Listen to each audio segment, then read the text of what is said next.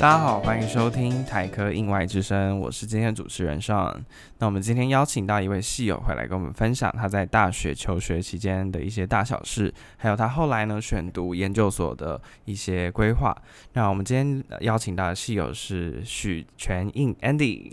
哎、大家好，那我们今天呃，我们请 Andy 来自我介绍一下。好，那我的名字是许全印。那假如你觉得我的名字很难念的话，可以直接叫我 Andy 就好了。 OK，那 Andy 呢？你在大学这四年当中，你对于修课的上面的安排，你大概有做这样怎样的安排？可以跟大家分享一下吗？好，那其实，在大一的时候，我就跟大家一样，就是修呃英外系上的必选修，然后一直到大二的时候呢，就是开始有双主修财经，就是因为那时候觉得呃想要学一些投资理财规划的一些小一些知识。那就算我之后对财经领域没有兴趣的话，那至少我有呃这项样的专业知识。所以从大二呃就开始双主修财经，然后大二下呢就有出去呃西班牙的马拉加大学做交换，那一直到大三就开始呃努力的修呃我的财经双主修。然后那时候就修了蛮多的课程，呃，像是呃有会计啊，有统计啦、然后还有呃像是财务数学建模或者是财经计量方法，这些都是大三跟大四都会修的财经课程。对，这大概是我的课程规划。 OK，那在这大学四年当中，你有安排其他的活动吗？例如说，呃，出国游学啊，或是社团这些经验有没有？那我在大一的时候，其实就有去参选呃宿舍干部，对 OK，，那时候是楼长。嗯然后之后当了有一点小小的心得的时候呢，呃，大三的时候就去参选呃一社的副社长跟社长，嗯，对嗯嗯这是我课外活动的部分。 OK，就是也是一个很棒的领导经验。那再来，呃，游学的部分，要不要跟大家分享一下？好，其实呃交换的部分我是大二下去的，嗯嗯，然后那时候真是满怀期待，就是能够用自己学的西班牙文跟当地人交流，其实就是学语言呃的人知道的成就感。嗯嗯，对嗯所以虽然只有三个月，因为那时候是 COVID 1 9的影响，所以那时候就只待了从一月底，然后去西班牙，然后上了语言课程之后，就是大概开学的第二周、第三周，嗯，就被赶回来了。对哦，所以你去的时候刚好才刚开始爆发，对，没错，哇，那所以其实很可惜了。没 错。那其实想要问你在西班牙有没有遇到什么困境？但最大的困境应该就是已经就被赶回来，对不对？没 错。好，那呃，回来之后呢，留学的部呃，在交换的部分还有其他的替代方案在进行吗？还是说就已经整个完全终止？呃，目前呃交换的部分是回来台科之后就是已经终止了。嗯对，因为疫情的影响，所以就算继续呃继续的话，它可能就是远端的视讯教学。 OK，那我觉得可能它的成效就没有那么大了。哎 OK OK，对了解，那蛮可惜的。对， 那其实看你选了财经的课程，那单纯是因为兴趣呢？当初是兴趣吗？还是只是说想尝试看看？那我当初呃最最单纯的动机就只嗯是想要学一些投资理财方面的知识，嗯然后一直到大二下，就是从西班牙被赶回来的那时 候，就修了一堂财务管理。嗯 OK，就是因为那一堂课，就是让我觉得，嗯，我好像对财务管理真的蛮有兴趣的，嗯嗯嗯，对，。所以才继续呃努力修我的财经学程。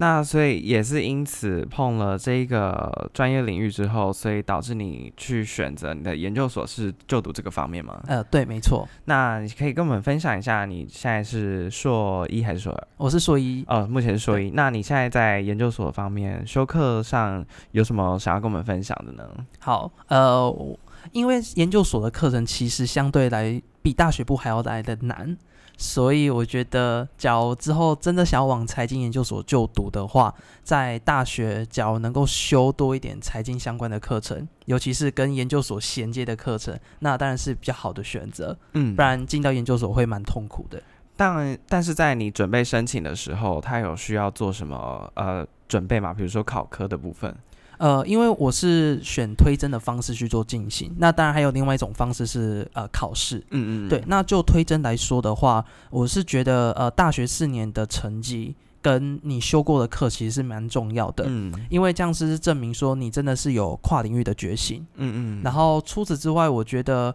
我当时没有做到的一点，就是我没有去跟财经呃教导财经相关的课程的教授去写财经的专题，嗯，就是还蛮还蛮吃亏的，因为嗯你在推甄的时候，他会要求你，你有没有写过呃财经相关的专题啊？你是研究哪个方向的？哦，你说当下在面试的时候，他有询问你这个问题呃，，对，然后你在投初审的时候，你的书审也需要写到这一块。嗯，对，所以其实他一定要有呃一些先辈的知识，对，OK，了解。那再来就是说，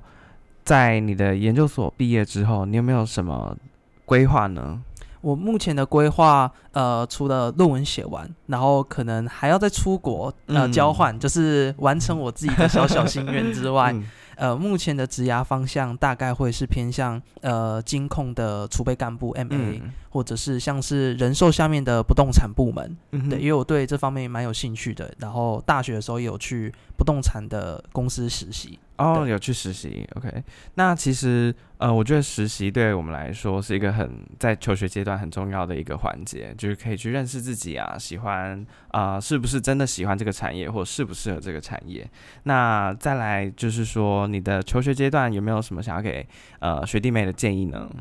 呃，我的建议就是，呃，假如你已经找到方向的话，那就是努力的去实现它。就是不管你之后要进研究所也好，或者是要去工作也好，就是好好的准备自己。嗯那假如对于还没有找到方向的，就是建议你们可以多去尝试，像是呃加入一些社团也好啊，或者是去参加很多讲座，或者是出国交换，都是还蛮鼓励的。因为嗯年轻就是资本，就是本钱，对你还有时间可以多去尝试。真的，那其实就是像是跨领域，其实是一个非常啊、呃怎么讲有挑战性的事情。那你在跨域这个当中，你有没有遇到什么困难？嗯，这个困难其实蛮多跟蛮大的，就是首先呃进到财管所，第一个困难就是我完全没有学过程式，嗯对，就可能只有大四下碰过一点点的 Python，、所嗯以进到财管所，呃，教授都呃认为你已经具备呃写程式跟资料处理分析的能力，嗯所以这是我第一个大挑战。然后第二个挑战就是，呃因为大多我们班上财管所班上，呃，只有我一个是应外系毕业，然后推甄进来的，大部分都是像是经济系啊，或者是数学系，或者是相关的本科系，嗯所以在知识方面可能就还需要跟比别人花更多的努力跟呃精神，呃，去补足呃当中的 gap，所以这是我嗯遇到的遇到的第二个困难。 OK，对。那其实像你刚刚说的那一些数据，呃，Python 这些东西，是你自己有去上课吗？还是